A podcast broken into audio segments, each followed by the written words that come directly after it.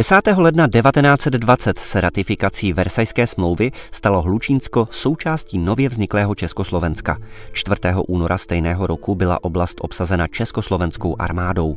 Hlučínsko je oblast mezi Ostravou a Opavou, která je vymezena na severu hranicí s Polskem, na jihu a západě řekou Opavou a na východě korytem řeky Odry. Historie si s tímto územím několikrát pohrála. V roce 1742 se její Marie Terezie na základě Vratislavského míru musela vzdát. Hlučínsko připadlo na 178 let Prusku, později Německu. Po vzniku samostatného Československa v roce 1918 prezident Masaryk začal usilovat o připojení tohoto území, kde žili tzv. Moravci, k nově vzniklému státu. Argumentoval hlavně tím, že zde je slovanské obyvatelstvo a lidé hovoří česky. Mluvili tak sice, ale mysleli už jako Němci.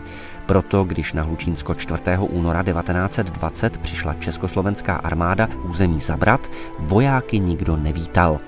Lidé příliš s československou příslušností spokojeni nebyli. Stát jim nezajistil práci a v době krize vypukla chudoba.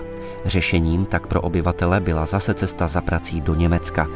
V roce 1935 na Hlučínsku volby vyhrála strana Konráda Henleina a o tři roky později lidé nadšeně vítali vojáky Wehrmachtu.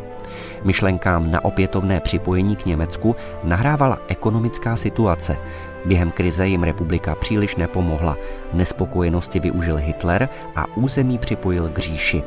Nebyly tady ani sudety, ani protektorát, bylo zde Německo. Podle historiků lidé německé vojáky vítali. Zpočátku to byl optimismus a velká euforie. Téměř okamžitě klesla nezaměstnanost. Nadšení ale opadlo v okamžiku, kdy lidé dostali povolávací rozkazy do německé armády. Celkem narukovalo 12 tisíc mužů, čtvrtina z nich se už domů nevrátila, pět tisíc dalších se vrátilo zraněných nebo s podlomeným zdravím. Otázky o identitě národa Moravců se objevily znovu po druhé světové válce. Zvláštní je, že z Hlučínska bylo odsunuto jen 5% obyvatelstva. Snahy přitom byly docela silné. Dosud to historici považují za jedno z tajemství historie tohoto regionu. Podle řady z nich se v regionu řešila potřeba kvalitní pracovní síly pro ostravské průmyslové podniky. Proto bylo odsunuto tak málo obyvatel. Hlučínsko je součástí České republiky dodnes. Na počátku 21. století žilo ve 27 členských obcích mikroregionu Združení obcí Hlučínska a čtyřech spolupracujících čtvrtí Ostravy a Opavy celkem 73 693 obyvatel.